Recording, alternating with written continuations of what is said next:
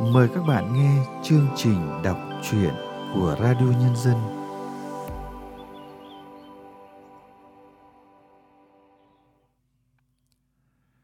Các bạn thân mến, để lại là một chuyện ngắn gây tò mò của nhà văn Hoàng Công Danh và giữ được sự bất ngờ hấp dẫn đến tận cuối cùng. Liệu tấm kim loại màu đen đen dưới gốc cây mai già là thùng đạn sót lại, vỏ bọc hài cốt hay hũ vàng, hũ bạc? Mời các bạn cùng nghe chuyện qua sự thể hiện của Xuân Khoa.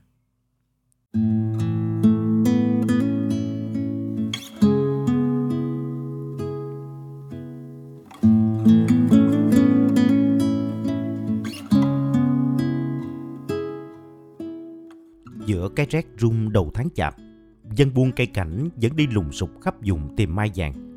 Cái giống cây cho qua Tết ấy chưa bao giờ mất giá. Nhưng phải thật sự sốt giá là từ đầu năm ngoái. Khi một ông lãnh đạo ở một tỉnh miền Trung phát động phong trào mỗi công sở, mỗi nhà dân nên trồng một cây mai trước ngõ. Ý tưởng hay và nó khiến giá mai cao gấp đôi, gấp ba. Thậm chí những cây mai tòa lâu năm có giá đến bạc tỷ. Thợ nề, thợ mộc, tài xế xe ôm, nhiều anh bỗng dưng nghỉ nghề để đi buôn mai. Ngã giá xong xuôi, đội đào cây xuống cuốc sẻn hạ đất, đánh bầu. Gặp chỗ đất thịt thì trong một buổi là xong. Những chỗ có đá sỏi cùng lắm một ngày. Thỉnh thoảng có thể gặp chuyện rắc rối. Chẳng hạn khi moi lớp đất trên mặt, thấy bộ gốc quá đẹp, chủ nhà đòi thêm tiền. Cũng có khi gặp một cái rễ già cắm trúng chỗ đất ngập bị thối. Người mua cây nhăn mặt, ý ôi, xin chủ nhà bớt cho ít nhiều. Và hy hữu sẽ gặp phải điều bất ngờ, khiến đôi bên lưỡng lự, như chuyện đào cây mai nhà ông Bình.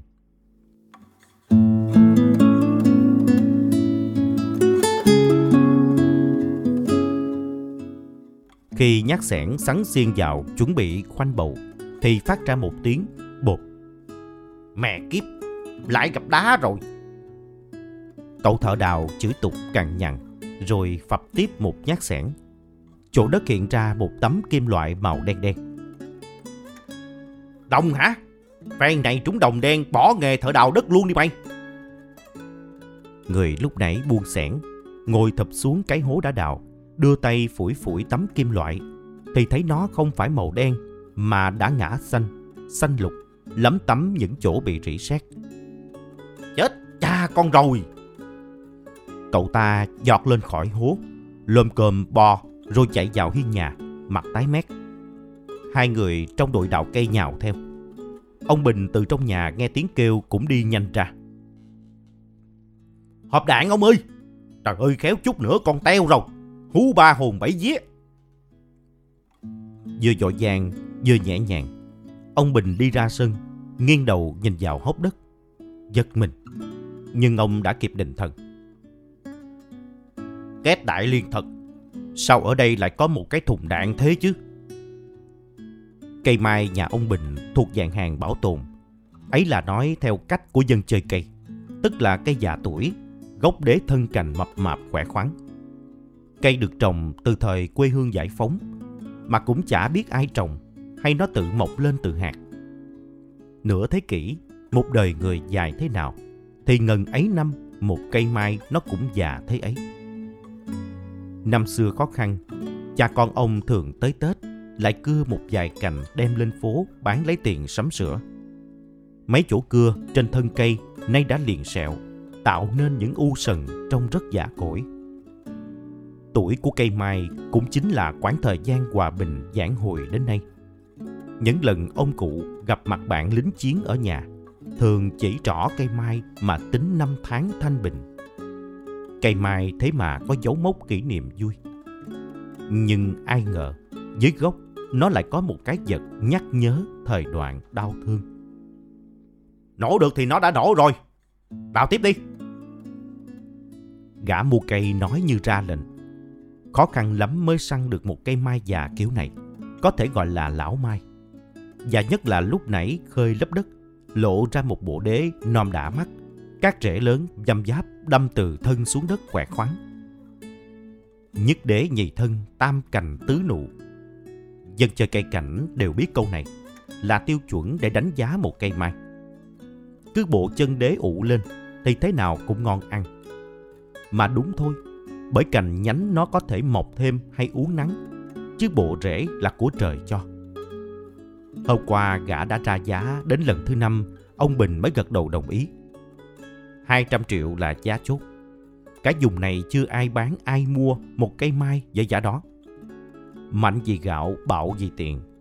Gã tâm đắc câu này. Đi buôn cây, nói không phải mê tín chứ, giống món cờ bạc. Càng sợ thua thì càng dễ bị lỗ.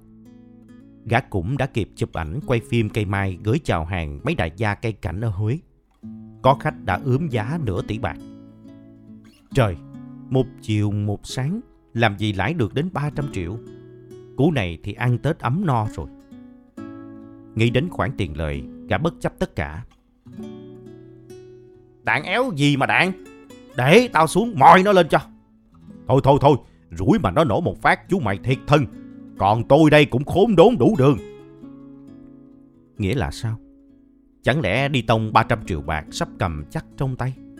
Mà với cái đế nôm vừa khui ra, khéo giá cây còn lên nữa. Bà Thường, bà Thường đâu rồi? Lấy cho tôi cái chén cái dĩa. Ông Bình gọi giới vào nhà kêu vợ. Chắc ông cũng hoảng quá nên quên khuấy mất là bà vợ đã đi chợ từ hồi sáng. Mừng lắm, bà cầm được 20 triệu tiền đặt cọc mua cây cất trong tủ.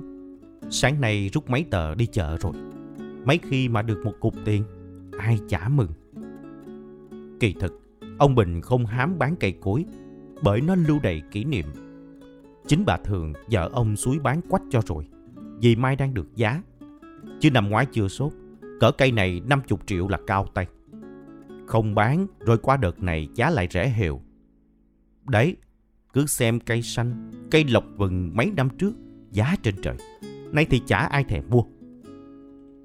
Cây mai nằm chính giữa sân, án ngữ như một cái bình phong mà ở quê nhà ai cũng có. Tán cây xòe ra tròn đều bốn phía, cành đang chi chít. Cây giống mai cũng hay, năm nào năm nấy cho qua đúng dịp Tết, dù chả chăm sóc gì. Cây to nụ nhiều, từ giữa tháng chạp đã bắt đầu bung lụa và nở vàng rực tới gần hết tháng giêng. Ngày Tết, khách đến chơi đều khen đất và người có duyên, nên cây mai mới nở đẹp. Ông kê một bộ bàn mây tre dưới tán mai làm chỗ uống trà. Những sớm sương xuân ấm ẩm, hương thơm của mai dịu ngát. Cái mùi hương sâu đậm mà chỉ giống mai vàng đọt xanh miền Trung có được. Hèn gì khi xưa, vua chúa trong kinh rất thích. Và nay chính xứ ấy lại hừng hực khí thế trồng mai trước ngõ.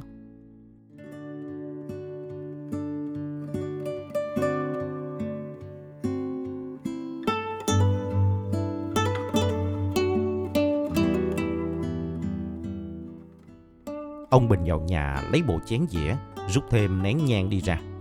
Xòe tay, hai đồng tiền xu âm dương được ông đặt vào dĩa. Chú muốn mua mà tôi cũng muốn bán. Nhưng chú cũng sợ chết mà tôi cũng sợ liên lụy. Thế có khổ không? Hay ta xin keo một quả coi ý trời đất thế nào? Chẳng là thuận. Lẽ thì thôi nha. Chú thấp dùm cây nhang. 200 triệu bán cây mai Tối hôm qua vợ chồng ông đã dự định khoản nào ra khoản đó rồi. Sửa lại nhà cửa cho tử tế để ở. Mái ngói cũ dục, gió bão nó lùa đi lúc nào không biết. Nâng nền và nâng sân lên cao chút nữa để đỡ mấy trận lục hàng năm. Muốn nâng sân thì phải dời cây mai, chứ không lẽ chôn luôn mấy cành của nó. Thế nên bán là hợp lý. Một khoản nữa để xây lăng cho ông cụ ở chỗ đất mộ phần làng cấp cụ này cũng gần đất xa trời rồi, tuổi tính bằng ngày. Mắt mày còn rõ thì xây cho cụ thấy cái chỗ nằm sau này để cụ mừng. Tính thế cũng trọn cả đôi đường. Bán cây là bán cả mấy chục năm kỷ niệm, nhưng bù lại có được chỗ ở tươm tất và còn lo chữ hiếu trọn vẹn nữa. Thế chắc ông không buồn đâu, ông nhỉ? Bà thường hỏi ông cụ, nhận được mấy cái gật đầu. Ông Bình chưa kịp xin keo, đã thấy bà Thường xách giỏ đi chợ về. Ông đặt chén dĩa xuống, chạy đến túm lấy bà chỉ trỏ. Hai vợ chồng trầm trồ một chút, thì ông Bình mắt sáng lên. Dường như bay tưng mấy cái sợ hãi, quảng hút. Thôi, không bán mua gì nữa. Sự việc này cũng là ngoài mong muốn. Tiền thì ai cũng cần, nhưng mạng người quan trọng hơn. Chú thông cảm, à, tạm nhận lại tiền cọc nha.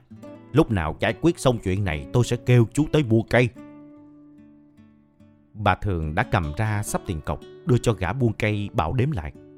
Gã không cần kiểm nhét luôn vào túi quần. Như người ta là trả cọc phải đền gấp đôi đấy bác ạ. À. Nhưng thôi, mình sống có trước có sau. Bác nhớ xử lý xong cái hộp sắt thì gọi cho em nha. Đừng bán cho thằng nào đấy. Khác với vẻ bất chấp lúc trước. Bây giờ gã có vẻ cũng hết háo hức lấy cây mai. Mấy trăm triệu ăn nhầm gì so với mạng sống. Gã kêu mấy tay thợ đào thu dọn cuốc sẻn dây chạc để về. Cái hố đất thì cứ để như vậy cho gia chủ tự xử lý. Bà thường xách ra một túi bóng. Có cân lồng heo tôi định làm dễ mồi để các chú nhắm. Các chú mang về tự lo vậy. À mà này, đừng nói chuyện cái hộp đạn cho ai biết. Chứ không thiên hạ đồn đại lên. Rồi tết nhất chả ai dám đến đây chơi. Đám người buôn cây đi khuất. Ông Bình đóng cổng, tra luôn ổ khóa cho chắc ăn. Ông có từng nghe trong nhà ai nói về chuyện dưới gốc mai có chôn gì không? Làm gì có. Hồi tôi còn nhỏ đã thấy cây mai này. Từ đó đến nay chả ai chôn cái gì xuống dưới đâu. Ý tôi là trước đó, thời ông bà của mình ấy. À, để tôi nhớ xem. Hồi đó nghe nói ông bà nội tôi thuộc hạng khá giả. Ruộng vườn bát ngát. Bị à, quy địa chủ. Sau ruộng bị tịch thu chia lại cho dân làng chỉ còn mỗi mảnh đất này để ở. Ông nội chết từ cái đận à, đấu tô đó. Bà thì sống thêm hơn chục năm nữa, nhưng cũng không được minh mẫn thì phải. Có khi của nã ông bà cho vào đấy rồi chôn giấu đi, vì lo bị phát hiện tịch thu. Sau rồi bà sợ liên lụy quá, không dám cho ai biết. Ừ, bà nói cũng có lý.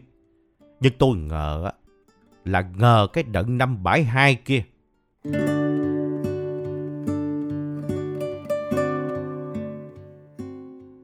Mùa hè đỏ lửa 1972 Chiến trận ác liệt Cả làng đều đi sơ tán lúc vụ lúa vừa gieo xong Mấy tháng sau quay về cánh đồng vàng rộm được mùa Nghe bảo trong khói súng có chất hóa học như phân bón nên lúa tốt những lùm tranh mọc khắp cồn bãi Cây tranh cao quá đầu người Tha hồ bước về bệnh lợp lại nhà Cỏ cũng mặc sức mạ lên Trong khu vườn Nhà nào nhà nấy cỏ mọc rậm rạp Đúng thật nhà bỏ hoang. Ông Bình khi ấy mới 10 tuổi, nhưng hình ảnh ngày trở về làng khắc sâu trong ký ức, không nguôi chút nào. Khi mở cửa vào nhà, thì thấy còn mắc một cái giỏng giả dù rằng ri của lính Mỹ để lại. Cha của ông bảo, mấy mẹ con ngồi yên, để ông đi một vòng quanh giường kiểm tra cho chắc chắn đã, rồi mới bắt tay sắp đặt dọn dẹp. Khi dọn dạt cỏ trước sân, đã thấy một cây mai nhỏ xíu bằng cái tâm xỉa răng mọc ở đây, nên mọi người dung gốc cho nó. Rất có thể thùng đạn được lính Mỹ chôn ở đấy. Thùng đạn mà chôn sâu chi dữ vậy? Cả mét đất chứ ít đâu. Vậy bà nghĩ cái chi? Vàng bạc của nã mới chôn kỹ. Chuyện đào đất gặp vàng không hiếm. Trước đây trong vùng cũng có người đào móng làm nhà đã gặp một hũ sành đựng vàng bạc xưa. Ở trong miền Nam, có người đi làm rẫy đã đào được một két đạn đựng toàn vàng nhẫn dây chuyền. Báo chỉ có đăng tải. Đúng cái thùng đạn đại liên 7 lít như cái thùng sắt đang nằm ở dưới gốc mai kia. Loại thùng này nắp răng đầy kín.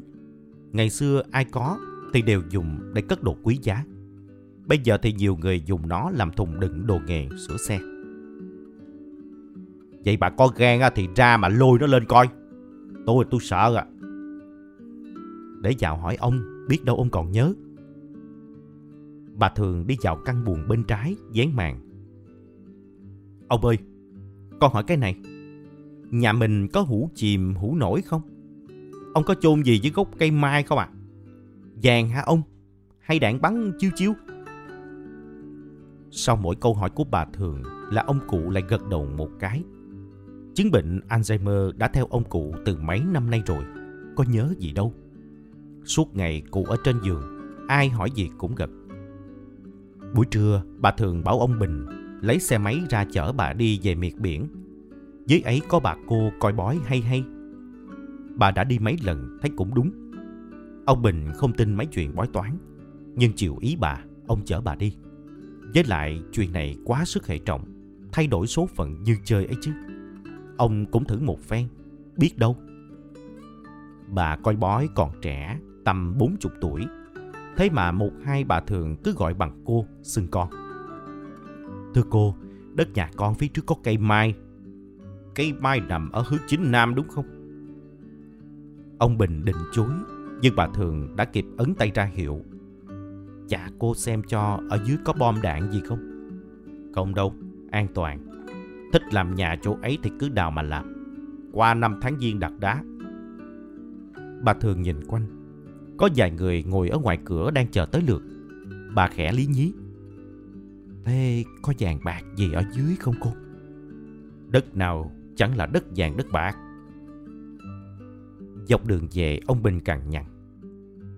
Đã bảo tin gì mấy trò này?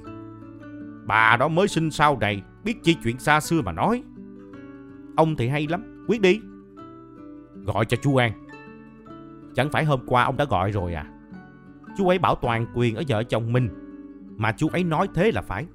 Vì mình sống trong nhà, còn lo cho cha nữa. Bán cây mai thì cũng để lo chuyện nhà chung. Chẳng lẽ đòi chia? À, nhưng giờ cái thùng kia thì chưa biết đâu. Ông khoan giỏi.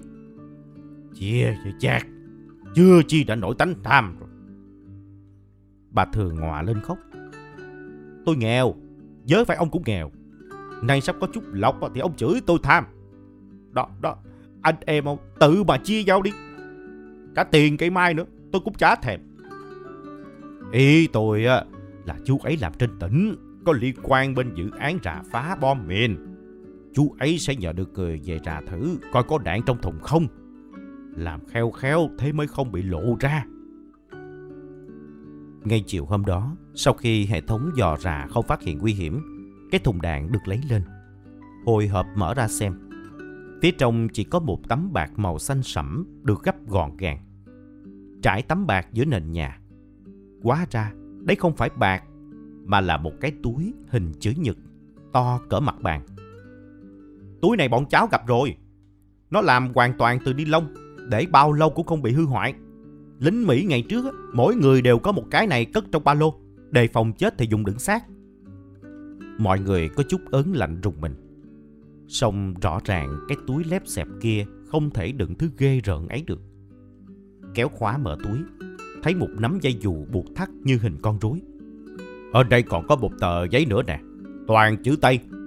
Chú An biết thì đọc thử coi nó ghi gì. Hôm nay cha vừa nhận được tin con đã chào đời. Ở cách xa nửa vòng trái đất, cha vô cùng sung sướng và hạnh phúc. Cha lấy dây dù bệnh cho con gái một cái búp bê đáng yêu. Nhưng ở đây rất ác liệt. Cha không chắc mang theo được con búp bê này về Mỹ cho con. Vậy nên cha để nó vào cái túi ni lông rồi chôn xuống đất, đánh dấu vào ngày này. Ở nơi này, cha nhận được niềm vui nhất đời. À, mà từ nay cha đã có con, nên chắc chắn cha sẽ không cần cái túi đó nữa.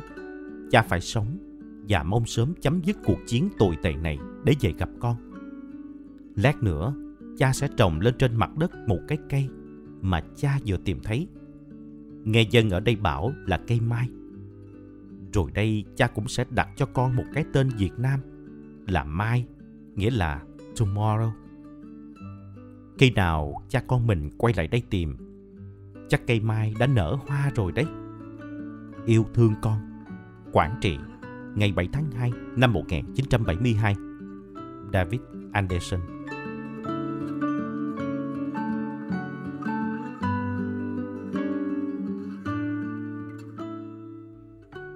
Cây hoàng mai Tết năm nay vẫn ở nhà ông Bình, nở qua vàng rực. Ai đến chơi Tết cũng trầm trồ. Có người chép miệng, hai sĩ được giá rồi sao không bán? Lại có người khuyên, cứ để thế có khi nó lên thêm mấy trăm triệu ấy chứ. Ông bà Bình thường cười bảo, giờ có bạc tỷ đi nữa, cũng chẳng bán đâu.